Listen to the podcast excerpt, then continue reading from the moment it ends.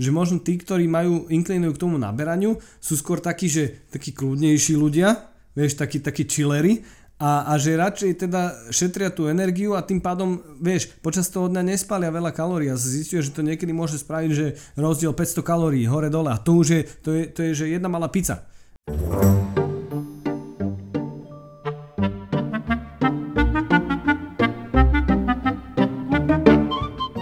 Čaute, vítajte pri ďalšom rozhovore mozgovej atletiky. Dnes tu mám Borisa Bajera. Boris je, a, Boris je lekár, odborník na výživu a fitness expert a je zakladateľ Centra výživy a ponovom je aj spisovateľ. A nedávno vydal knihu Medicína výživy. Boris, vítaj v mozgovej atletike. Ďakujem pekne za pozvanie. Eh, aj za úvod. Eh, spomenul si, že som poetom, čo si nesmierne cením. Boris, eh, ja som ale určite nespomenul všetko, čo robíš, tak môžeš asi povedať, čomu všetkému sa venuješ a kľudne aj čo všetko robíte v Centre výživy, lebo mám pocit, že už ste otvorili aj novú pobočku v Nitre. Okrem mm-hmm. toho, že ste teda aj v Bratislave. Hej, uh, vlastne v Bratislave sa starám o, o pobočku ja. To bola tá, tá prvá, že Centrum výživy, my sme boli, uh, kedysi sme boli dvaja, čo sme založili Centrum výživy s jedným kolegom, on je uh, športový psychológ a potom sme sa nejakým spôsobom rozdelili a, a Centrum výživy som začal bačovať ja sám. A, a potom vlastne nejakých 8 rokov neskôr sa otvorila eh, prvá pobočka alebo prvý franchise v Nitre, o ktorý sa stará eh, inžinierka eh, Nikol Šimonová, takže to je veľmi šikovné dievča, robí si pieži teraz a ja som dlho, dlho teda nevedel sa stotožniť s niekým, že, že kto by dokázal niesť to meno, lebo ja, ja som v tomto taký puntičkár, že že nerobiť halabala veci a nespolupracovať kade tade, ale, ale naozaj si vyberať, takže, takže to trvalo 8 rokov. Centrum je vlastne na to, aby, e, e, aby ľudia, ktorí majú problém s akoukoľvek e, súčasťou životosprávy, a, a chcú v tom probléme poradiť, tak, tak môžu prísť do centra výživy, pretože prioritne sa samozrejme venujeme výžive a ale uh, tie ostatné súčasti životosprávy, ako je spánok, ako je stres management a uh, fyzická aktivita, sú veľmi úzko späté s tou výživou a nemôžeme ich oddelovať od seba.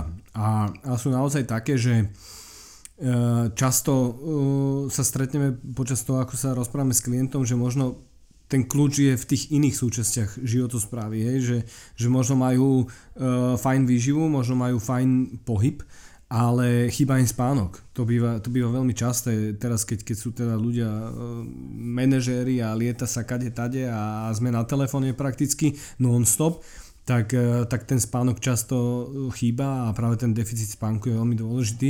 Uh, ja dokonca opäť premostím späť do tej knihy, lebo, lebo ja som do tej knihy dal asi dvojročné písanie a, a, a všetko, všetok know-how.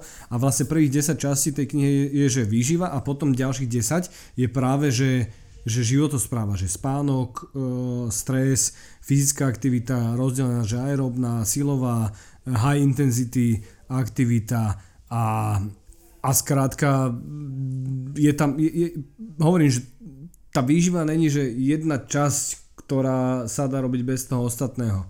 Takže e, práve preto e, hneď na začiatok e, tohto podcastu na to upozorňujem, že, že nemôžeme to oddeliť od tých zvyšných súčastí životosprávy. Preto sa to síce volá Centrum výživy, ale, ale mohlo by sa to volať Centrum životosprávy, ale to by ne, neznelo tak dobre. takže, ale... takže uh-huh. O, o knihe sa ešte e, porozprávame, ale čo sa týka ešte centra výživy, tak e, vy tam robíte rôzne merania a celého mhm. tela mm-hmm. a možno ja neviem, že či vy aj meriate nejako spánok, alebo čo všetko vlastne teda klientom e, ponúkate, čo sa týka aj také, tá, takýchto nejakých služieb. Jasné. Uh, vieme spraviť rôzne vyšetrenia, uh, jednak uh, zložení tela, to znamená, že robíme kaliperometriu, antropometriu a bioimpedanciu, čo sú vlastne uh, všetko metodiky, aby sme zistili, koľko má človek percent tuku, svalov a, a ako vyzerá to zloženie toho človeka, lebo uh, môžeme mať veľa seba jedného 80 kg človeka, druhého tiež 80 kg a môžu to byť dva rozdielne svety, hej ja, ja som mal 83 kg ako teraz, keď som mal 14 rokov a vyzeral som um, no bol som, bol som v inej, inom zložení tela, takže, takže práve preto je veľmi dôležité merať tieto veci, pretože iba kebyže robíme, že hmotnosť a, a výška, tak nezistíme u toho človeka prakticky nič. Hej, že keď je niekto kulturista, tak môže mať 35 BMI, čo je pomer e, výšky a hmotnosti a môžeme ho zadefinovať, že to je človek, ktorý má obezitu, pritom môže mať 3% tuku. A takisto môže byť zase dievča, ktoré e, môže byť, že 1,65 m a, a 57 kg, čo je že úplne norma, a, ale zloženie tela môže mať také, že má málo svalov a má viac tuku a môže byť riziková z hľadiska toho zdravotného stavu, hoci teda hmotnosť má v poriadku. Takže to, to sú prvé veci, ktoré vieme vyšetriť. Ďalej vieme samozrejme vyšetriť e, akúkoľvek analýzu e, krvi, to znamená, že keď potrebujeme pozrieť, ako je na tom niekoho hormonálny profil, ako je na tom jeho cukor, hej, že či nemá napríklad cukrovku alebo, alebo rezistenciu na inzulín, či niekto nemá problém s tukom v krvi, či nemá zlé zloženie tuku v krvi, či e, kyselinu močovú, čokoľvek. Čiže to je takisto ďalšia nejaká súčasť toho. E, čo sa týka toho spánku, tak e, my nie sme spánkové centrum, čiže takéto vyšetrenia nerobíme, ale e, e, je tam veľmi dôležité to, že, že čo, čo je to vyšetrenie, ktoré robíme vždy, je anamnéza. Anamnéza je, je to podľa mňa najdôležitejšie, čo človek môže spraviť, ale je to zadarmo. Je to, je to proste, nepotrebuješ mať k tomu žiadne, žiadny prístroj, žiadneho človeka, ktorý by ti s tým musel pomáhať a to je ten rozhovor s tým pacientom alebo s tým, s tým klientom. A, a to je pre mňa tam vôbec najdôležitejšie vyšetrenie, ktoré môže človek absolvovať. Pretože aj ten spánok sú určité otázky, ktoré sa vždy pýtam človeka a z toho viem veľmi dobre posúdiť, že či ten spánok je optimálny alebo nie. A takisto máme tipy na to, ako ho zlepšiť. To isté sa týka napríklad toho stresu, hej? Že, že vieme si toho človeka podľa tej anamnézy niekde zadefinovať.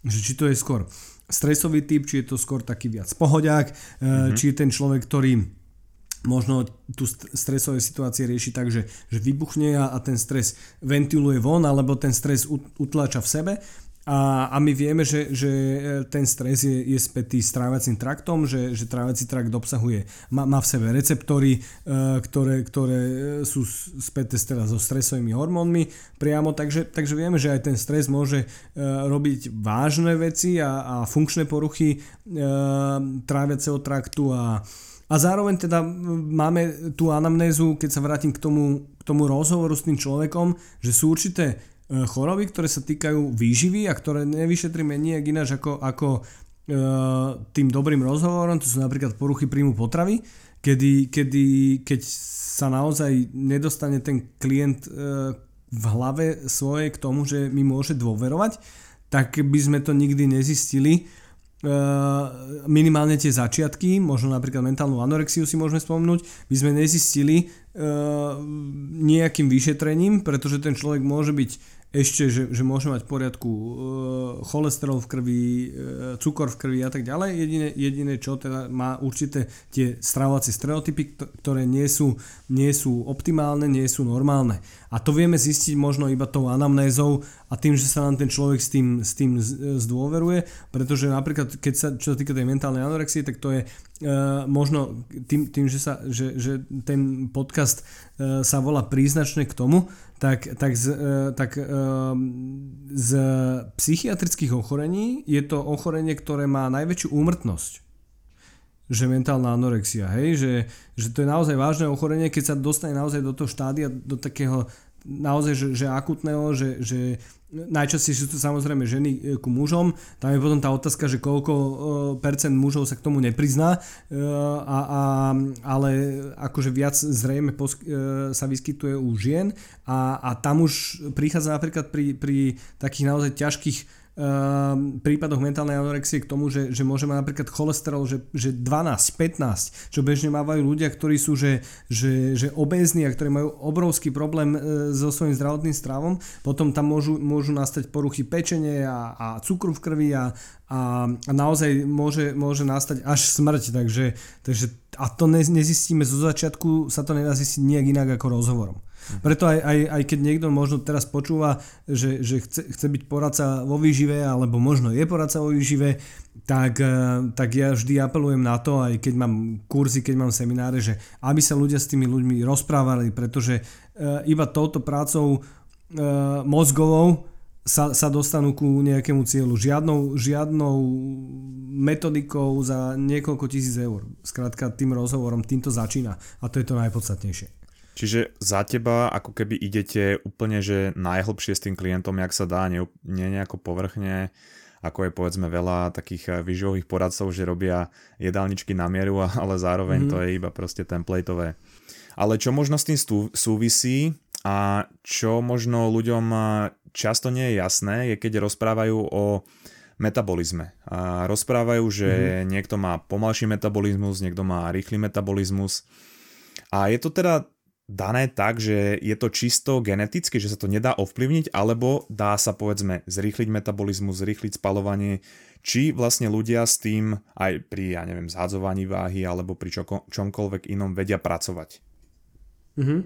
Uh, v prvom rade by sme si mohli teda rozbrať, čo, čo je to ten metabolizmus a čo tým myslíme, vieš, lebo veľa ľudí sa povie, že ty máš rýchly metabolizmus, ty máš pomalý metabolizmus a teraz, že nevieme, že čo tým myslíme, lebo, lebo ja pokiaľ budem brať, že rýchly metabolizmus je to, že prirodzene mám k niečomu k niečomu ako keby predispozíciu, tak to nebude úplne, že odpoveď na tú otázku. Čiže dajme tomu, že máme nejaký energetický príjem a výdaj. To je taká tá bilancia, to sú tie váhy, hej, že, že keď zjem toho viac, ako, ako toho nejakým spôsobom spálim počas dňa, tak začnem priberať. Hej, a naopak, že ke, keď zjem toho menej a, a spálim viac, tak začnem chudnúť. Alebo keď je to niekde v strede, tak je to rovnováha a, a držím si hmotnosť. No a e, ten, ten výdaj je zložený z viacerých vecí. To je, nazvime ho teda ten metabolizmus, tak, tak, tak e, máme nejaký bazálny, alebo teda, že kľudový metabolizmus. A to je množstvo kalórií, ktoré moje telo spáli v kľude. To znamená, že kebyže teraz ležím a nič nerobím, nerozprávam, nemyslím a e, nehybem sa, celý deň ležím iba na posteli, tak je to nejaké množstvo kalórií, ktoré ja spálim. A a to množstvo kalórií spálim z jednoduchého dôvodu, že moje telo sa nechce podchladiť, pretože že keď je izbová teplota 22 stupňov napríklad tu mám teraz, tak, tak ja si musím udržiavať nejakých 36,5 aby som sa nepodchladil. Takže moje telo robí nejaké metabolické procesy na to, aby teda udržiavalo svoju teplotu, čiže to je spalovanie kalórií. Hej, takže na to sa využíva tá energia, ktorú príjmam. Potom sú tam nejaké pochody, že, že musia sa obnovovať bunky, napríklad v tvojom čreve sa musia stále obnovovať bunky v obličkách, v mozgu a tak ďalej. Potom máme nejakú tú mozgovú aktivitu, hej, a tak ďalej a, a to, to dajme tomu, že je nejaký, nejaký tento základné číslo, u mňa to môže byť 1800 kalórií, u teba to môže byť 2200, čokoľvek. A teraz zistuje, že rozdiel medzi tými, čo sú takéto paličky, a ako deti boli paličky a nevedeli nikdy pribrať, a, a tými, že čo boli jak my dvaja možno, že, že, že mali líca, mali proste, uh, vieš, že, že mal si problém s tým, že si stále priberal, tak, tak tam není extrémny rozdiel v tom bazálnom metabolizme a že, že, alebo teda v tom kľudovom metabolizme, že tie čísla nie sú také, že, že dobre, tak oni majú metabolizmus bazálny alebo ten kľudový, že 3800 a my máme 1800, že oni ho majú dvojnásobne väčší. To není pravda. Hej, zistuje sa, že pravdepodobne pod tým bude uh, oveľa viac uh, hrať rolu napríklad uh, energia alebo, alebo termogenéza, že, že spalovania e, trávenia, hej, že, že termogenéza pri trávení potravín, čiže spalovanie energie, e, keď niečo jem. A to bude jeden z tých, z tých dôvodov. Druhý dôvod, že čo sa často zistuje v tých, tých questionnaires, tých, tých dotazníkoch, že, že tí ľudia sú oveľa aktívnejší, že sú prirodzene aktívnejší. Že možno tí, ktorí majú inklinujú k tomu naberaniu, sú skôr takí, že takí kľudnejší ľudia, vieš, takí, takí chillery a, a že radšej teda šetria tú energiu a tým pádom, vieš, počas toho dňa nespália veľa kalórií a zistuje, že to niekedy môže spraviť, že rozdiel 500 kalórií hore dole a to už je, to je, to je že jedna malá pizza. Hej, takže to, to, už je, to už je extrémny rozdiel. A, a, a potom máme samozrejme nejakú tú, tú fyzickú aktivitu, ktorá je tá, tá ďalšia súčasť toho môjho spalovania. Hej? Čiže, čiže aby som to možno zhrnul, že máme ten, ten výdaj energie, čiže ten bazálny metabolizmus alebo kľudový metabolizmus, potom máme, že, že e, trávenie tej energie, to je, to, je, to je to, že keď jem a moje telo spaluje nejakú energiu, čiže to je termogenéza, to je ďalšia súčasť toho výdaju, potom máme tu, že, že e, taký klasický pohyb denný, že vysávam, e, chodím niekde, skrátka hýbem sa, ale je to šport, čiže to je tá, tá, tá nešportová aktivita. A potom máme že športovú aktivitu k tomu. A to je, že chodím behať, chodím na bicykel, chodím do fitka a teda a teda. A toto všetko tvorí náš nejaký metabolizmus alebo nejaký náš výdaj. Čiže, čiže e, k tomu sa pridáva nejaký ten príjem energie a, a, a tam nastáva nejaká rovnováha alebo nerovnováha. No a, a zistujeme vlastne to, že že najdôležitejšie, čo je ovplyvniť u tých ľudí, je ani nie tá, že športová aktivita, ale tá, tá, tá nešportová aktivita. Že tam, tam sa to najviac ako keby láme, že aby boli ľudia aktívni, aby nesedeli na zadku. Hej, že, že to je podľa všetkého to najdôležitejšie a, a často možno ten najväčší rozdiel medzi tými, čo sú, čo sú paličky a, alebo tými, čo, čo skrátka majú problém s príberaním. Čiže takže, to znamená, takže... že ani, ani nie je to v tej posílke alebo ten beh, ale povedzme aj, že keď len povedzme povysáva, ide poutierať prach, umie a ja neviem, nejaké veci doma alebo také domáce práce, že um, keď sa to za, nazbiera za deň, tak jednoducho, Hej. ja neviem, že 4 alebo 8 hodín sedí u počítača a ide si raz zacvičiť, alebo aj keď teda sedí 8 hodín u počítača, každú hodinku sa zdvihne a niečo spraví, tak to nakumuluje ten rozdiel. Presne tak, pretože napríklad to, že, že už len keď sedíš hodinu uh, niekde na stoličke alebo ležíš, tak už sa ti znižuje senzitivita na inzulín, to znamená, že tvoje telo, uh, keď dostane, do, keď niečo zješ, tak to oveľa uh, menej z tej energie pôjde do svalov a, a pečenie a na tieto metabolické procesy, ale pôjde viac do tuku. Hej, takže ty chceš byť aktívny počas toho dňa a, a napríklad e, ja, ja vždy, keď, keď e, prednášam nejakým firmám, keď, keď, keď, si, keď chcú ne, nejaké také že prednášky a, a často je to sedavý spôsob života, lebo však e, často korporátny spôsob života je sedavý, tak tam mám také, že rozdelenie vždy, že ako ovplyvňuje pohyb sedavý spôsob e, zamestnania alebo teda celý spôsob života, ako, ako e, výživa, ako tieto, a to sú, to sú krásne veci, ktoré, ktoré akože sú, že tie čísla sú, sú extrémne. Že ten rozdiel, možno ten rozdiel medzi, medzi terajším človekom a tým človekom, ktorý bol tých 100 rokov dozadu, je hlavne v tom, že my teraz viac sedíme. Hej, že, že možno tá kvalita potravín samozrejme sa mení, hej, možno jeme viac energetické jedla o niečo, ale, ale najväčší problém je v tom, že sedíme. Lebo keď sa pôjdeš uh, dvakrát na hodinku prejsť s obsom von a, a ideš normálnou proste chôdzou, že, že neflakáš sa, a, a, ale ani nešportuješ, tak ti to môže spáliť, že 600 kalórií a to je, to je reálne, že to je ten malý hamburger. A, a ta, tých 600 kalórií môžeš spáliť, že vysokointenzívnym tréningom, ale bude to oveľa viac boleť. Hej, samozrejme, ako neporovnávam teraz ten pohyb s tým druhým pohybom, lebo to sú rozdielne veci pri, pri tej vysokointenzívnej práci. Um, keby si, ja neviem, išiel uh, ťažké intervaly behu, šprinty, uh, že, že chvíľku makáš, chvíľku oddychuješ, tak to je, že menia sa ti tam hormóny a, a, a mení sa to, uh, to, to, to vnútorné prostredie tela, čiže je to niečo iné. Ale z hľadiska kalórií je určite jednoduchšie dosiahnuť výdaj takýmto spôsobom. A pre bežných ľudí je to, je to určite tá, tá cesta, že, že k čomu treba prizvukovať, že keď chcú byť mozgoví atleti a keď chcú byť aj, aj telesní atleti, uh, tak nemusia tomu obetovať zase až tak veľa. Že niektorí ľudia si myslia, že, že ježiš, no ja keby chcem byť zdravý alebo zdravá, tak to ja už vidím presne tých športov, to ja sa na to aj vykašľam. Takže, Ale ja sa snažím tých... Počkaj, ja ti do toho skočím a ja ti to rovno dám mm-hmm. k mhm. tomu otázku, ktorá s tým súvisí. Že som sa ťa chcel aj spýtať, že uh, keďže teraz veľa ľudí pracuje z home office, uh, máme tu lockdown momentálne, ale blíže sa aj Vianoce a to znamená, že aj z dát uh, tie naznačujú to, že vlastne počas Vianoca menej hýbeme a konzumujeme viacej jedla a dokonca viacej nezdravého jedla, čo je spojené aj s nárastom rizika na nejaké povedzme infarkt alebo podobné, zdravotné problémy. A, a určite sa ťa to ľudia pýtajú často, určite o tom často hovorí, že aké ty dávaš odporúčania ľuďom na to možno, aby znížili tie zdravotné rizika, aby možno toľko nepriberali a aby zostali nejaký aktívnejší, aj keď teda pracujú nonstop e, z domu, alebo aj keď sú v lockdowne. Hej, um, ten pohyb je veľmi jednoduchý. Ja mám také odporúčania, že snaží sa dosiahnuť od tých, dajme tomu, že 8 až 10 tisíc krokov denne, čo už v dnešnej dobe si vieš krásne odsledovať. Uh, väčšina z nás nosí non-stop telefón alebo hodinky, presne tak. Uh, nie je to až taký problém. Výborná vec je fakt, že jak som povedal, že má toho psa, lebo to, je, to, sú, to sú kroky zadarmo. Lebo, lebo to je, to je súčasť vlastnej skúsenosti? Pre, určite. Ja, ja mám minimálne dvakrát toľko krokov denne, ako som mal predtým. Že ja som predtým E, možno aj viac športoval, akože že viac som chodil cvičiť, ale, ale tých krokov som nenazberal toľko isto, pretože s tým psom je, je, je, to, je to aj krásna psychohygiena toho človeka.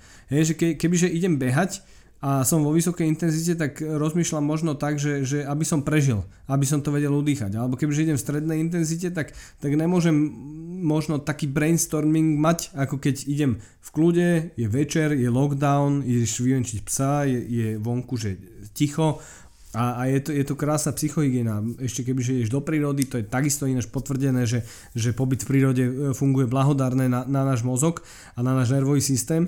No a, a, a tým pádom spájaš ako keby, že 3-4 veci v jedno. Čiže, čiže tie odporúčania na tie kroky nie sú iba, že aby sa človek hýbal, ale aby možno vyventiloval trochu aj, aj ten psychický stres, ten tlak a teda. Čiže, čiže tie kroky sú super a hovorím, že ten pes je na to vynikajúci.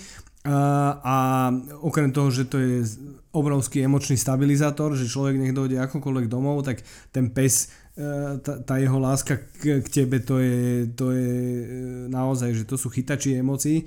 A, a, e, a zároveň teda k, k týmto 8 až 10 tisíc krokom denne sa odporúča týždenne cvičiť, že 2 až 3 krát silovo, počas nejakých, dajme tomu, že 40 až 60 minút.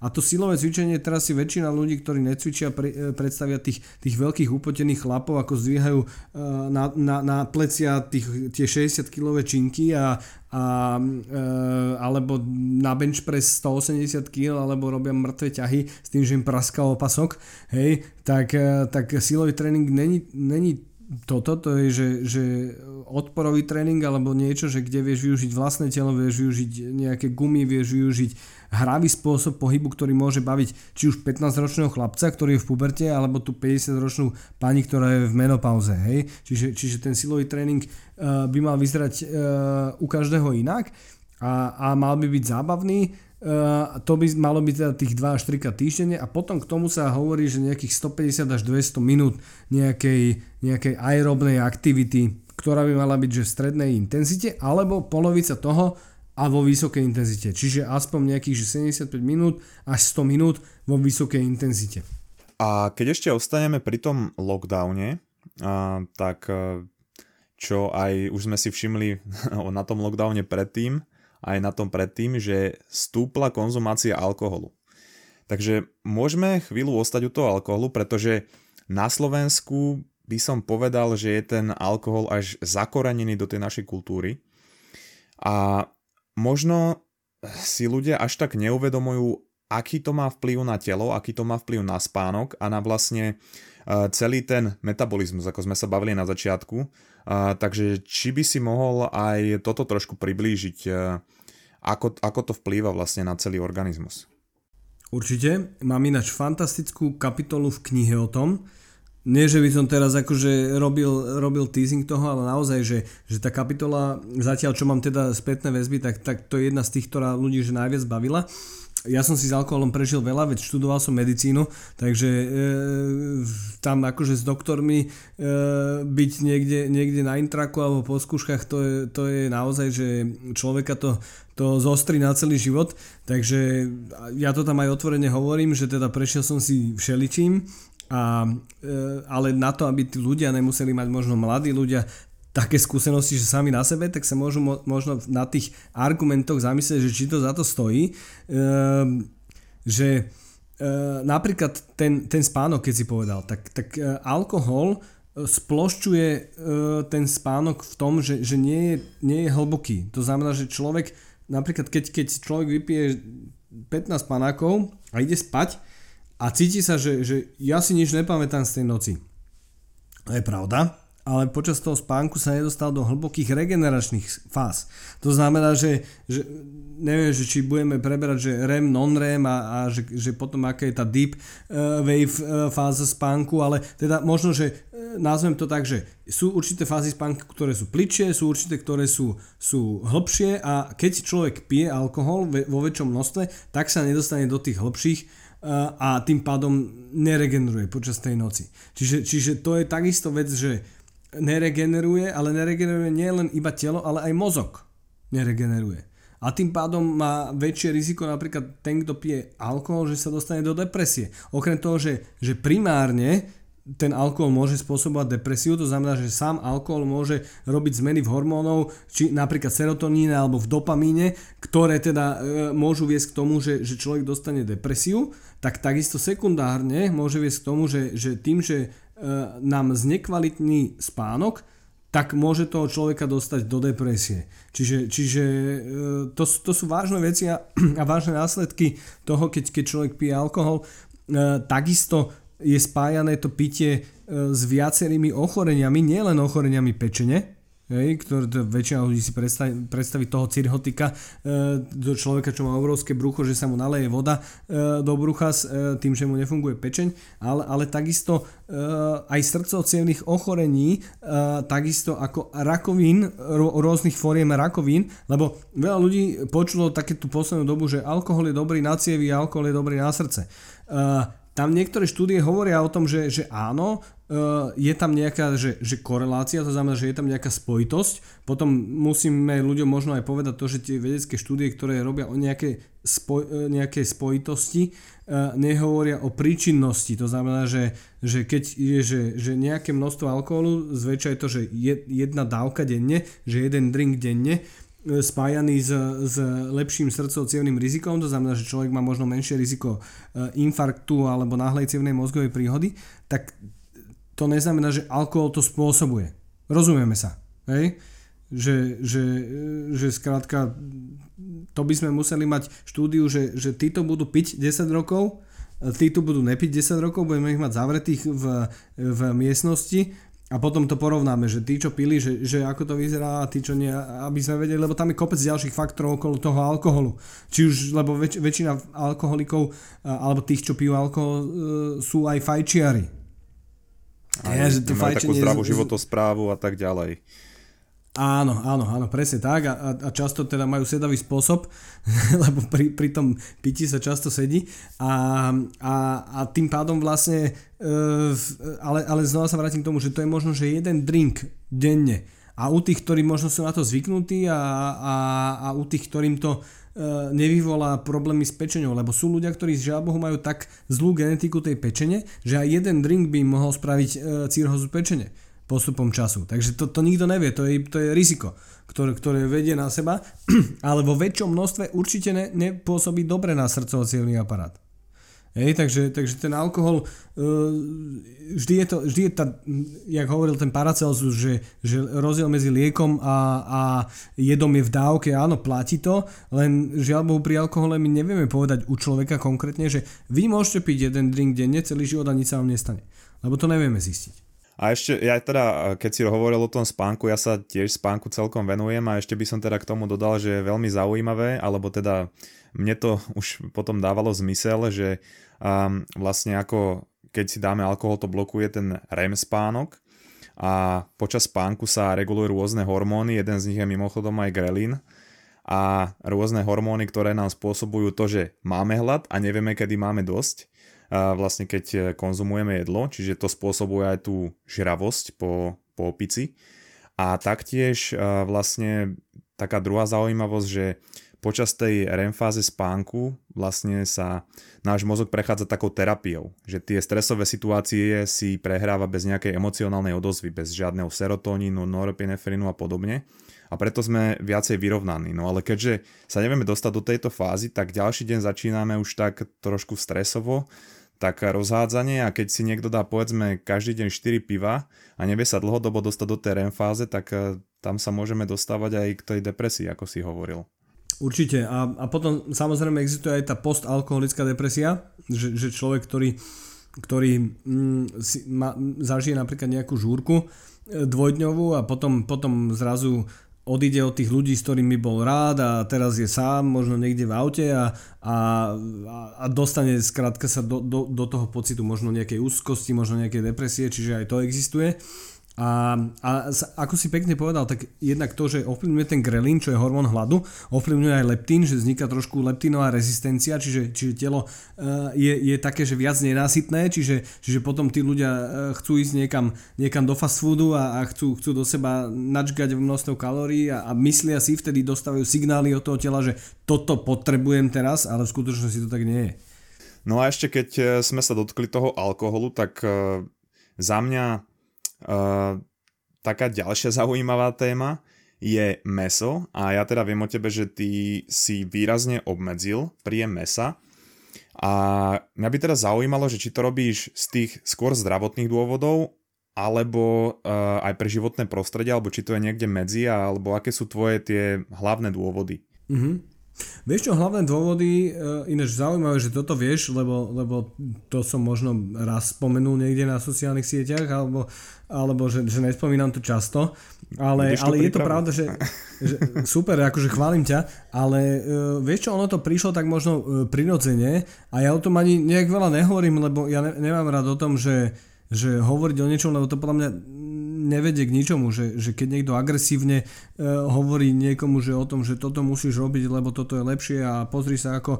Uh, ja, ja som to začal robiť najmä kvôli etickým dôvodom a kvôli ekologickým dôvodom, ale priznám sa, že najmä kvôli tým etickým. Kým som nemal psa, tak som tie etické dôvody úplne nechápal a potom som ich začal chápať nejak v tom zmysle, že že nechcem to nejak rozoberať do hĺbky, ale skrátka uh, my sme, uh, my sme najvyspelejší, uh, najvyspelejšie živočichy, ktoré žijú na svete z toho dôvodu, že máme nejaké, nejaké sieťovité myšlenie. To znamená, že my sa vieme, my vieme komunikovať medzi sebou a vieme aj, aj si spájať veci. A to často ten, ten pes nevie v takom rozsahu ako my. Tá, to často nevie tá kráva v takom rozsahu ako my. A teraz, že E, my ich vlastne my ich lákame do pasce tie zvieratá, že, že my im dáme jesť, uh, oni si na nás uh, vybudujú nejaký vzťah, že preto sú, sú domestifikované tie zvieratá a teda a, a, a potom ich zabíjame na to, aby sme mali, mali meso. Ja, ja tu nechcem rozoberať tie, tie, tie vegánske témy, to je to non-stop sa to deje, ale, ale myslím si, že, že vieme to že vieme to obmedziť, ja nehovorím, že to ľudia musia e, nejakým spôsobom, že teraz nemôžu jesť meso nikdy, nikde, ale vieme to obmedziť napríklad na taký spôsob, aby sa to nedialo nehumánne. Hej, že aby sa to nedialo tak, že, že je nejaký bytunok, kde je proste 100 svín zavretých e, v klietke alebo že, že kurence sú zavreté v tých klietkach e, vedľa seba a, alebo, alebo tie kravy sú, sú skrátka dojené non-stop len preto, aby, aby, aby mali dostatok mlieka a teda, ale že vieme to robiť humánne. Že vieme to robiť aj tak, že aby to, to zviera e, si prežilo normálny život a, a potom bolo usmrtené tak, aby, aby pritom netrpelo. Hej, že ne, aby, aby rozumieš, čo, čo tým hovorím, mm-hmm. že že, že aby, aby, to, aby to bolo možno, možno etickejšie a zároveň to, že keby, keby ľudia e, znížili ten príjem tých živočišných výrobkov, tak by sa nič nestalo. V drvivej väčšine, kebyže, ja neviem, teraz keď jedia, že každý deň niečo živočišné a zjedli by každý druhý deň, tak by sa im nič nestalo zdravotne. To znamená, že mali by dostatok vitamínov, minerálov a, a všetkých tých ostatných vecí, ktoré sú, sú v tom mese, najmä teda aminokyselín, ktoré, akože ten profil aminokyselinový je tam dobrý v tom mese, v mliečných výrobkoch, vo vajíčkach, ale že nikomu by sa nič nestalo. Ale keď sa bavíme o tom, možno zdravotnom, tak tam vieme, že, že tam to až také nebude, že dobre, nebavme sa teraz o spracovaných výrobkoch, e, o, o červenom mece, ktoré je spracované, keď sa bavíme o najmä teda, že bielom mese, že, že ak má niekto príjem hlavne bieleho mesa, ktoré je spracované čo najmenej a je nejakým spôsobom uh, pripravené čo najjednoduchšie, či už na pare, alebo na vode, alebo nejak jemne na panvici, tak tam tie rozdiely nie sú až také medzi tými, čo, čo sú že vegetariáni, vegáni a tí, čo jedia meso. To sú najmä tajvanské štúdie, ktoré sa analyzovali pri, uh, medzi, medzi keď boli, že, že také tie dokumenty, že vegánske a, a tam sa tvrdilo, že, že meso zdravie a potom keď, keď zanalizovali tie štúdie, ktoré boli tajvanské, tak tam až taký rozdiel nebol. Takže, takže z hľadiska toho zdravotného stavu uh, si myslím, že to nebude až také horúce, keď sa bavíme o týchto typoch mesa. Uh, ale opäť tvrdím, že, že nevidím v tom zmysel, aby, aby človek potreboval možno, že 3 krát, 4 krát, možno niektorý 2 krát týždenne si dať niečo takéto a zvyšok nie. A, a to by bol obrovský rozdiel. To by bol rozdiel aj voči životnému prostrediu, ale ja ešte len dodám, že neviem, či poznáš knihu od Davida Sinclaira Lifespan, on je vlastne vedec, ktorý sa venuje dlhovekosti. A on tam aj Jasne. spomína, že vlastne um, nadmerná konzumácia, on hovorí teda, že živočišné bielkoviny z dlhodobého hľadiska určite nevedie povedzme k dlhovekosti, že má to so sebou spojené nejaké problémy. Ale už keď si uh, teda spomínal to uh, spracované meso, mm-hmm. uh, alebo rôzne iné potraviny povedzme, tak uh, tu by som sa ťa chcel spýtať dve veci.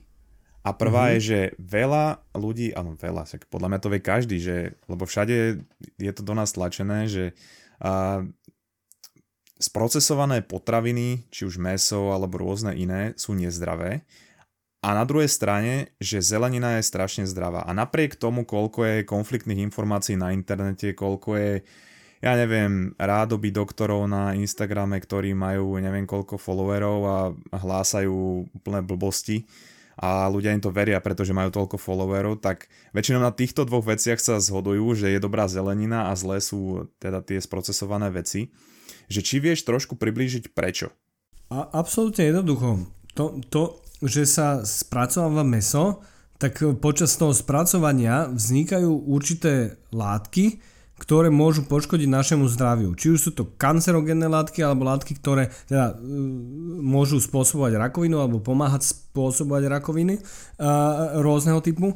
A, alebo na druhej strane niektoré srdcovo cievné ochorenia, či už je to, že ukladanie nejakého tuku v cievách a tá cieva sa môže zapchať a môže nám to spôsobiť problém. Uh, každý jeden režim, ktorý ktorý je dietný, ktorý, lebo však máme všelijaké smery, sú tí low carb a sú tí keto a sú tí paleo a potom sú vegáni a potom sú vegetariáni a, potom, a, a teda a teda. Potom sú high carb a potom sú zónoví a, a, a všelijakí. Tak všetci jedni sa stretnú v tom, že je veľa zeleniny. A, a dobre, sú tam potom nejaký, že carnivore diet, ale to je akože úplná hlúposť. A, takže, to je, iba, takže to je čisto meso iba, no? Áno, áno. Aha, to, aha, sú, okay. to, to, to sú pekné veci. No a, uh, a všetky tie smery stretnú v tom jednom, že je veľa zeleniny. A teraz, že prečo to tak je? No tak veľmi jednoduché. Tá zelenina je, že lacná, zelenina má, má veľmi nízku ekologickú stopu, má nulovú etickú stopu, hej, to sú zatiaľ, zatiaľ tie pozitíva, potom, že sú to nízkokalorické jedlá, a, a to je úplne jedno, že či to bude stonkový celer, alebo že či to bude cvikla. Hej, že keby mi niekto sedel raz v, v centre výživy, že pribral som na 150 kg z cvikly, lebo to má veľa cukru, tak, tak potom zmením tento názor, ale v živote sa mi to nestalo. Hej, takže, takže akákoľvek zelenina je nízkokalorická, je vynikajúca na cukor v krvi, uh, pôsobí výborne na všetky druhy rakoviny, každá jedna zelenina a, a obsahuje množstvo vlákniny, čo je výborné, pretože to spomaluje potom to strebávanie cukru aj z iného jedla, hej, a, a vstrebávanie možno tých, tých kancerogených látok, že, že je rozdiel, či si tam meso, ktoré si hodím na grill a má na sebe tie, tie, tie polycyklické amíny, ktoré tam vznikajú a ktoré teda sú kancerogénne a, a dám si to samotné, alebo si dám k tomu tú zeleninu, ktorá má množstvo vlákniny a má aj tej, tej rozpustnej aj nerozpustnej a tá nerozpustná nám zrýchli teda ten, ten pohyb črevný a, a tým pádom je menej v styku to meso s tou črevnou sliznicou a, a dostane sa do tela menej kancerogénnych látok. Hej, to je úplne jednoduché.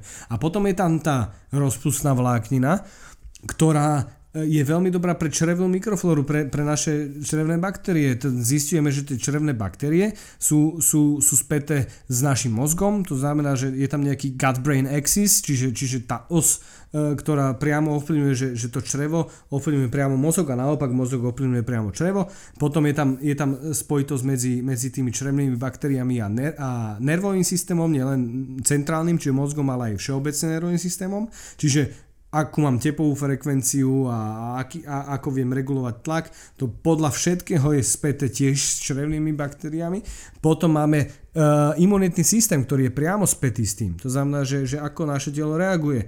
Že, že či môže mať nejaké nejaké vrodené e, hypersenzitívne reakcie, čiže, čiže niečo, že e, bajme sa, že alergia alebo, alebo, alebo nejaké intolerancie alebo, alebo nejaká iná neznášanlivosť, alebo naopak, že či mám horšiu imunitu, že, že oveľa e, častejšie som chorý ako moji spolužiaci a, a teda a teda. Čiže to takisto je späté s tým a znova sa vráti, vrátime k tomu, že, že to sú tie, to, to je tá vláknina, ktorá keď sa dostáva do čreva, zistujeme, že že je to vlastne papanie pre tie črevné baktérie. Že my, naše telo vlákninu ne, nestraví. To, to sú pre nás kalórie, že drvia väčšina ľudí nevie ani jednu kalóriu uh, dostať z tej, z tej vlákniny, ale tie črevné baktérie áno. A, a práve pre nich je to jedenie a práve, práve pre tie druhy, ktoré sú skrátka pozitívne pre naše zloženie, tam, to je, tam je taká pestrosť nejaká, že zistujeme, že čím viac vlákniny jeme a čím je tá, tá vláknina pestrejšia, čiže čím je aj ten tanier pestrejší, tak tým je väčšia pestrosť tých črevných uh, druhov baktérií a, a teda tých, tých, tých všetkých mikroorganizmov. No a, a potom tam máme ešte jednu súčasť, o, okrem, to, okrem toho, že že teda obsahuje e, zelenina, že množstvo vody, čiže nás rehydratuje z časti nejaké bielkoviny, ale není to úplne, že zdroj bielkovín. Niektorá zelenina obsahuje tuk, a, a, a, ale to sa bavíme, že, že, že to je minimum, e, čiže je zdroj hlavne sacharidov. Ale potom je tam jedna ďalšia dôležitá súčasť a to sú že, že fitochemikálie a to sú rôzne látky, medzi ktoré patrí napríklad v poslednej dobe veľmi obľúbený kvercetín alebo, alebo uh, hej máme že kurkumín, ktorý, sa, ktorý je z, z kurkumy a teda a teda. A to sú, to sú všetko ako keby, že, že tie fitochemikálie, ktoré sú v rastlinách a, a my často ani nevieme, že ešte doteraz aký majú v skutočnosti vplyv na telo. Ale my predpokladáme, že drvia väčšina tých fitochemikálií u nás bude mať pozitívny vplyv. Hej, takže preto, preto tá zelenina je, je takýto, že, že staple food, alebo takéto, že, že naozaj, že go to pre každý jeden smer, pretože má úžasné benefity. A to je také, že, je to, že čo mám robiť, aby som bol zdravší? No je veľa zeleniny, ale to, to, to počuli ľudia od každého, ale ale... práve to, čo hovoríš, nepočuli všetci, vieš? Jas, jasné, môže byť, jasné. No a potom tu máme ešte samozrejme ovocie a ovocie ľudia často demonizujú kvôli tomu, že obsahuje cukor, ale zase ten, tá vláknina trochu, trochu ten cukor uh, zlepšuje v, v krvi a, a, a to ovocie ne, neverme ho určite ako nepriateľ, že možno si dávať trochu väčší pozor uh, na to, že koľko toho zjem, ale, ale kebyže sa mám rozhodnúť, že, že zjesť neobmedzené množstvo ovocia alebo neobmedzené množstvo čohokoľvek iného, okrem tej zeleniny, tak určite sa, sa rozhodnem pre to ovocie. A, a v skutočnosti, akože, vieš, keď si dáš 4, 4 pomaranče, tak, tak absolútne nezvládneš nič iné zjesť, ale kebyže si napríklad vyšťavíš džus zo 4 pomarančov, tak ho bez problémov vypiješ za 10 sekúnd. Takže, takže to ovocie ako také je, je absolútne super. Uh, existujú potom ďalšie tie, tie súčasti toho, že, že strukoviny a teda, ale hovorím, že t- ten základ určite, že, že zelenina. No a keď si otvoril teda mm, tú tému ako funguje to črevo, alebo ako to vplýva na to črevo, um, tak som si spomenul vlastne na jedného vedca, on sa volá Sachin Panda a on vlastne skúmal cirkadiány rytmus a vlastne on zistil to, ako aj vlastne načasovanie stravovania vplýva na naše črevo, ktoré potom aj ovplyvňuje teda spánok, ale rôzne iné procesy v tele. A s čím teda súvisí uh, prerušované hľadovanie, na ktoré sa ťa chcem opýtať. A vo svojej knihe Cirkadiány kód to spomína aj Sačin Panda, ale aj uh, už David Sinclair, ktorého som spomínal, že vlastne prerušované hľadovanie je štýl stravovania, ktorý vlastne vedie k nejakej dlhovekosti, alebo teda minimálne priaznivo vplýva na organizmus. Takže sa ťa chcem spýtať, že a čo naznačujú dnešné štúdie, tie povedzme najmodernejšie a či je tento štýl stravovania možno pre každého? Hej, my, určite není pre každého. to, to, tým by som začal uh, tú tému, takisto ako žiadny stravovací režim nie je pre každého. Uh, prerušované hľadovanie má nejaké svoje benefity, nejaké svoje riziká uh, a sú rôzne uh, spôsoby, ako, ako prerušovano hľadovať. Aj keď ja, ja ja to beriem skôr tak, že možno, že volajme to, že prerušované pôstenie. Že to by bolo lepšie, lebo, lebo to hľadovanie, pre mňa, lebo, lebo, lebo fasting e, je, je v angličtine e, pôstenie. Hej? A, a hľadovanie je v angličtine starving. A keď sa pozrieme na, na ten zmysel anglických slov, tak ten, ten, ten fasting je spájaný možno s nejakým tým benefitom, ale starving e, je, je spájaný s niečím negatívnym, že, že niečo naše telo nedostáva. Hej? Čiže, čiže možno volať to, že, že pôstenie by bolo lepšie. A máme teda rôzne režimy, potom existuje napríklad ten to time restricted fasting, čiže to, to e, časovo ohraničené e, pôstenie, ktoré je napríklad ten základný klasický režim, že, že 16 hodín hľadujem, 8 hodín jem. Potom máme také, že, že uh, viacdenné pôstenie, čiže napríklad 5 dní jem a 2 dní hľadujem, to je veľ, veľmi uh, obľúbené napríklad v Austrálii uh, tento režim. Uh, potom máme, že, že alternate day fasting, čiže, čiže alternujúce dni, čiže jeden deň jem, druhý deň pôstím a ak tak možno najjednoduchší spôsob je ten time restricted, čiže, čiže zväčša tých nejaké, nejaké hodiny mám, že okno, kedy hľadujem a potom sa pôstim. A e, drvá väčšina ľudí to robí podľa mňa horšie, takže jedávajú po obede a jedia až do večera. E, tie štúdie, ktoré nám hovoria o tých benefitoch, na ktoré sa že čo najviac ľudí odvoláva, tak sú hlavne také, ktoré, ktoré robia také, že doobedné, že, že človek začne jesť od 8 a dajme tomu, že do 16 a potom hľaduje. Tu sú aj tie oveľa ťažšie režimy, pretože ráno máme, keď si už spomenul ten grelín, ten hormón hladu, tak on je ráno utlmený, pretože on sa tvorí hlavne v žalúdku a on, on je náchylný na, na tú, tú, to mechanické rozpínanie toho žalúdka a, a, a na, ne, na, na, na to jedlo. Čiže, čiže, čiže keď v noci hľadujem, tak sa ten žalúdok nerozpína a on je utlmený.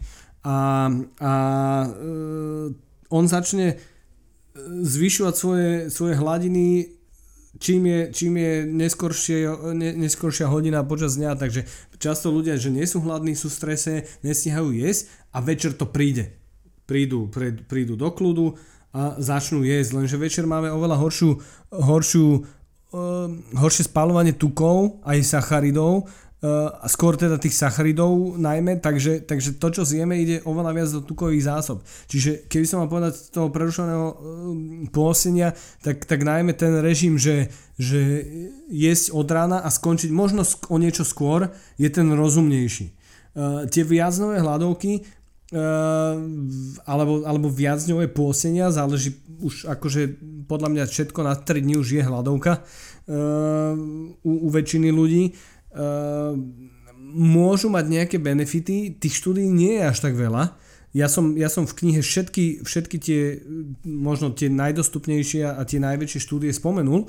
Ehm, je tam dokonca jedna celá kapitola, ktorá sa venuje ehm, prerušovanému hľadovaniu. Nenazval som to tam, že prerušované postenie, lebo, lebo ľudia poznajú ten pojem skôr, skôr takýto. A, ale e, z hľadiska toho, že, že rizikovosť je tam určite vyššia ako tá, že iba niekoľko hodín. Čiže, čiže tam môže nastať naozaj... E, e, určite by som to neodporúčal, že, že tehotným, e, kojacím, e, starším ľuďom, ktorí, ktorí majú problémy možno s s rovnováhou alebo s problém s hydratáciou, čiže, čiže možno so, s tými funkciami, že, že smet a, a koľko toho reálne vypijú, lebo môžu veľmi ľahko odpadnúť. E, takisto by som to neodporúčal e, tým, ktorí majú poruchy príjmu potravy, pretože toto je naozaj že, že voda na mlyn e, pre tých ľudí. Cukrovkári vyzerá podľa tých štúdií, že, že celkom dobre a, a keď sa riešili štúdie, ktoré robili, že nežiaduce účinky alebo, alebo nejaké také tie, tie možno, že čo by nám ukázalo výkričník, tak nebolo to až tak veľa. Je, že, že, že to pôsenie, že bolo celkom akože znesiteľné, že tam boli spomenuté také, že, že bolesti hlavy, možno poruchy tráviaceho traktu v zmysle, že, že hnačka zápcha alebo striedanie hnačky zápchy, ale, ale Eh, ale v zmysle to nejakých závažných problémov tam toho až tak veľa nebolo v tých štúdiách. Čiže, čiže mm, zatiaľ podľa týchto zdrojov, že, že môžeme to zaradiť, že, že není to bullshit, není to vedecký bullshit, že je to naozaj niečo, čo, čo, čo môžeme podľa všetkého použiť za určitých okolností, ale musíme vedieť kedy. A keď by som mal sa k tomu vyjadriť, že, že, že muži versus ženy, tak tie ženy by mali mať zrejme to okno väčšie. To znamená, že keď niekto chce, chce skúsiť to prerušované pôstenie, tak práve ženy by mali mať možno to okno, že, že nemať, že 16 hodín sa pôstiť, ale, ale, ale menšie to okno. Muži to oveľa lepšie znášajú e, a je to najmä kvôli teda nejakému nejakému estrogenovo progesterónovému cyklu, že, že nejakému menštruačnému cyklu, uh, že, že keď uh, to, to pôsenie, ak je, ak je dlhé, tak to narúša, uh, narúša podľa všetkého teda ten, ten menštruačný cyklus, lebo to je tiež nejaký, nejaký cyklus. Takisto ako striedanie deň-noci, ten, ten, ten cirkadiálny cyklus, alebo teda a, a, cyklus a 24-hodinový cyklus, tak, tak ten menštruačný cyklus je takisto, nejak, sú to nejaké biologické hodiny tej, tej ženy. A, a očividne zrejme to, zrejme to nerobí u, u nejakých žien, nehovorím, že u všetkých, uh, až tak pozitívne účinky. Tak uh, každý si to musí skúsiť, alebo respektíve musí vedieť, čo mu vyhovuje. A keď nevie, čo mu vyhovuje, tak môže ísť napríklad do centra výživy, tu Borisovi. A každopádne ešte dodám, že nie je to ani úplná hlúposť, čo sa týka, keď sa pozrieme do histórie, že vlastne naši predkovia tiež e, nestrav, alebo teda nepríjmali potravu 5 krát za deň, alebo ja neviem 8 krát za deň, ale jednoducho niekedy príjmali potravu len keď mali. Či už keď napríklad lovili, alebo zase keď e, pracovali na poli, tak e, jednoducho tam nemali nejaké prebytky, ako máme my teraz dnes. Um, ale Boris... Hej, že hl- akože hlúposť to není, vieš, že to je to, že, že nenapísal by som o tom jednu kapitolu z 30, keby to bola hlúposť. Dal by som to medzi, medzi mýty, ktorá je, že, že jedna kapitola je ich tam asi 10 alebo koľko. Čiže naozaj, že je to niečo, čo, čo má za sebou nejakú, nejakú, nejaké vedecké podklady, len o tom ešte veľa nevieme a, a zistujeme. No tak uh, poďme rovno na tú tvoju knihu. Ty mm-hmm. si ju vydal nedávno, pokiaľ sa nemýlim. A mimochodom je to veľmi dobrý typ na vianočný darček. A, ale teda podľa názvu sa dá usúdiť, že to nebude asi kniha o Carlingu. Každopádne a môžeš teda povedať, čo je tvoj nejaký dlhodobý cieľ, a keď sa pozrieme na tú knihu. Lebo mm-hmm. písal si ju dva roky, čo nie je málo času a určite si dal do nej veľa energie.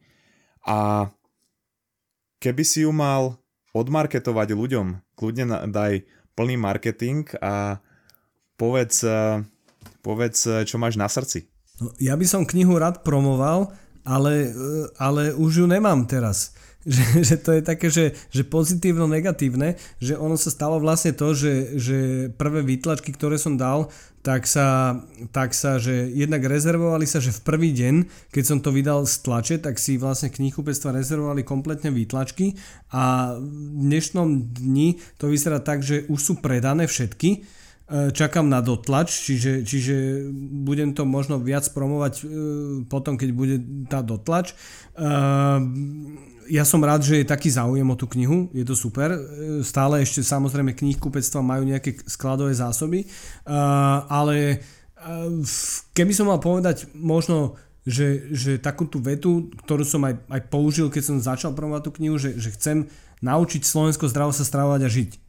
Čo je, čo je proste taký nejaký môj cieľ, že e, tá kniha sa volá, že medicína výživy a je to, je to o tom, že, že aby, bola, aby bolo to stravovanie a tá životospráva e, liečivom pre tých ľudí. Že aby to bolo súčasťou nejakého, nejakého ich života, aby to, to nebola dieta že aby to bolo proste, že súčasť mňa, aby to nebrali, aby tú zmenu možno, ktorú spravia počas, tej, počas čítania tej knihy, aby to nebolo, že nebrali ako dietu, aby to brali ako súčasť e, životosprávy, ktorú chcú robiť celý život. Hej? A, a je to, má to byť ako keby tak, taký, taký nejaký, nejaký zdroj toho, do, do, do čo sa môžu vždy pozrieť, keď si budú chcieť niečo, niečo osvojiť, niečo možno uh, si prečítať, niečo si, niečo si spomenú, chcú si, chcú si tam niečo uh, znova presistiť, tak, tak presne to má byť pre tých ľudí, aby nemuseli hľadať tie zdroje kade tade po internete a, a, a keď nevedia, že od koho, tak aby vedeli, že je to proste od jedného človeka. Uh, to, že či mi majú veriť, nemajú veriť, to nechám na nich, ale teda ja som, ja som dal do toho absolútne, že že neutrálny pohľad, to znamená, že, že nič tam nepreferujem, všetko, všetky témy rozoberám tak, ako nám hovorí veda, tak ako mi hovorí moja dlhoročná prax s klientami a, a už bude na nich, že, že, že či, čo si z toho vyberú. No a a hlavne tým, že, že teraz je naozaj že informačný chaos. To vidíme za posledné dva roky, že, že ľudia majú, majú prístup ku akýmkoľvek informáciám, tak, tak tým ľuďom môžu vybuchnúť mozgy v tom momente. Hej, že, že no, naozaj ale v strave často... to nie je len za posledné dva roky, že ten informačný chaos. Áno, áno. Hej, pre, presne. No a, a pred, presne preto som, som to napísal tak, aby si ľudia vedeli naozaj, že, že OK, toto je téma a toto máme a takýto je z toho výsledok nejaký. Mm-hmm. No a keby si teda mohol vybrať, alebo mal by si vytvoriť jedno pravidlo, či už z knihy, ale tak teda verím, že určite si také niečo napísal aj v knihe, ktorým by sa musel riadiť každý teraz, hej, či sa to týka výživy, cvičenia a malo by to nejako zlepšiť Slovensko, malo by to zlepšiť povedzme, ja neviem, celú spoločnosť, čo sa týka životosprávy. Aké pravidlo by to bolo? To by bolo jedno slovo. Hej? A, a to slovo je, že rozmýšľať. Trošku to rozveď. Rozmýšľať nad tým, že nad, nad každou vecou, ktorú robím a ktorú, ktorú možno, že jem, ktorú vykonávam, skrátka, aby, aby ľudia nerobili tie veci e, iba tak na autopilota, ale aby nad tým rozmýšľali. To znamená, že keď sa pôjdem najesť, aby som rozmýšľal nad tým, že čo si dám jesť, ale nie len možno z toho, z toho zdravotného hľadiska, ako keby telového, ale možno aj z toho, že, že čo mi e, môže spraviť benefit možno mentálny, hej, že keď si chcem, že vymyslím si, keď si chcem dať e, cheesecake a, a viem, že ma to obohatí mentálne a nedám si ho každý deň, tak prečo by som si ho nedal? Keď si ho odoprem, tak e, sa to bude stupňovať a zrazu dojde deň, kedy ten cheesecake zjem normálne, že celý si ho poviem kúpiť a zjem ho v aute. Hej, že, že, že rozmýšľam nad všetkými rozhodnutiami, ktoré spravím. Či už je to, že, že, že idem teraz riešiť e, niečo pracovne a zistím, že je 23.45 a ja som v polke toho. A teraz, že OK, aký to má význam, že v tej knihe som sa do, dočítal, dočítala, že toto asi nebude najlepšie, chodiť spať po polnoci. Môžem to vyriešiť... Prepač, môžem to vyriešiť zajtra ráno? Áno, môžem to vyriešiť zajtra ráno. Takže rozmýšľam nad tým, čo robím, prestanem to robiť a pokračujem v tom ráno. Takisto, že keď idem spať, že, že rozmýšľať, že, že kedy spať, akú mám, aký mám ten stereotyp, predtým, ako idem spať. Aby som nešiel, že spať iba, že idem spať, lebo som unavený. Ro- rozumieš? Že, že rozmýšľať nad každým krokom v životospráve. No, z toho, čo hovoríš, mne, mne, to, mne z toho vychádza, že ako keby uh, chceš trošku zvýšiť kritické myslenie na Slovensku, pretože keď sa pozrieme, jak to tu teraz vyzerá, tak vidíme, že nie sme na tom úplne najlepšie, čo sa týka kritického myslenia a nielen v životospráve. Ale takto vychádza aj z, vlastne, z rôznych meraní, aj čo vlastne na študentoch robia. Ale Boris, ešte mám pre teba um, takú možno povedzme vtipnú otázku, že čo sú tvoje najobľúbenejšie alebo čo také najčastejšie počúvaš, um, povedzme dezinformácie alebo nejaké také vtipné informácie alebo mýty v stravovaní, ktoré už ti prídu vyslovene vtipné a ktorým ľudia dnes ešte stále veria. Moje obľúbené sú krvné skupiny. To je také, že, že niekedy je ako keby ten problém v tom, že sa o tom bavím s ľuďmi, ktorých pokladám za rozumnejších. Že stravovanie sa podľa ale veria tomu z nejak... Áno, áno, presne tak. Uh-huh. Nie ako, že, že či krvné skupiny existujú samozrejme, ale že, že, že, že stravovanie podľa uh, krvných skupín. No to je, že uh, sú také zdroje, že uh, Ačko je podľa tohto, tohto a mali by jesť toto, toto by nemali jesť. Nulky sú také, takéto. Pričom, akože keď si pozrieš, že, že PubMed, čo je že najlepší zdroj vedeckých informácií, tak, uh, tak uh, tam sú že tri štúdie, ktoré to reálne nedokázali, ktoré, ktoré hovorili o tom, že, že nie je to dokázané. A že keď sa niečo zlepšilo počas dodržiavania stravy podľa krvných skupín, tak to bolo to, že ľudia začali jesť kvalitnejšie lep- e, veci a, a lepšie. A menej. Hej, čiže, čiže tie, tie krvné skupiny sú také, že, že možno taký e, základný mýtus, ktorý, ktorý je medzi ľuďmi a veľmi často sa s tým stretávam v kancelárii, keď sa ma ľudia pýtajú, že, že dobré, a, že, a, a tie krvné skupiny, že ja som Ačko, ja som aj, že fú, že tak toto treba trošku, treba trošku mať to kritické myslenie nad tým a keď, keď sa zamyslím nad tým, že ako by mali byť nejaké, nejaký aglutinogén spojený s tým, že či mám jesť mlieko, tak mi to moc zmysel nedáva. Keď Ačko, tak iba hamburger a pizzu, ne? Presne tak, že ty môžu všetko jesť, si sú nezastaviteľní. A, a na záver mám pre teba ešte klasickú otázku, ktorú dávam každému hostovi a to sú kniha alebo knihy, ktorá teba najviac ovplyvnila alebo ktorá tebe dala najväčšiu pridanú hodnotu, či už sa to týka výživy alebo celkovo možno nejakého osobného rozvoja, ale kľudne to môže byť aj nejaká beletria. Hm, musí to byť jedna kniha? Nie, hovorím, že môže byť aj viac. Vieš čo, ja, ja, e, ja mám strašne rád, rád uh, Hawkinga, aj keď tomu vôbec nerozumiem, a, ale teraz ma, tá jeho posledná kniha e, stručné otázky na, stručné odpovede na veľké otázky sa to volalo. To bola taká veľmi príjemná kniha, ktorú podľa mňa si môže prečítať uh, každý. Uh, on, on je pre mňa akože veľkou inšpiráciou ako, ako človek. Uh, Čiže, čiže jeho mám veľmi rád, aj veľmi rád čítam na kôre o ňom a, a, a teda. Uh, potom uh, zase úplne z druhého súdka ja mám strašne rád fantasy, takže ja som veľký fanúšik uh, Tolkiena, uh, Tolkienových uh, kníh, a možno ani nie, že len kníh, ale aj celého toho lore, čiže, čiže všetko, čo ľudia okolo toho povedali, písali a teda, ale trilógia Pán prstenov je, je moja najobľúbenejšia jednak, že, že séria kníh a jednak aj, aj filmov, takže to mám veľmi rád, mám veľmi rád Warcraft sériu, mám, mám veľmi rád knižku od, od Hackneyho, Uh, alebo od Kremera, to, to sú športové endokrinológie, to je výborná, výborné uh, na vzdelávanie čo by som ti ešte povedal z takýchto? A to asi aj stačí, nie? To len možno treba dodať, že, lebo keď sa povie Tolkien, tak všetci si predstavia Hobita a Pána prstenov, ale e, tam je ešte aj širší svet a to, to zahrania asi 4 ďalšie knihy a to všetko hodím do popisu. Super, ďakujem. Takže Boris, e, ešte raz opakujem, tvoja kniha Medicína výživy. A ľudia môžu objednávať alebo po prípade predobjednávať, teda keď bude dotlač keď budú potrebovať možno poradiť so životosprávou, tak Centrum výživy. A ak ty máš ešte nejaké projekty, čo plánuješ, alebo nejaké kurzy, prednášky, čokoľvek? Áno, e, akože pravidelne robím kurzy, či už niekto je nejaké fitko alebo nejaká organizácia, ktorá ma zavolá, alebo svoje vlastné.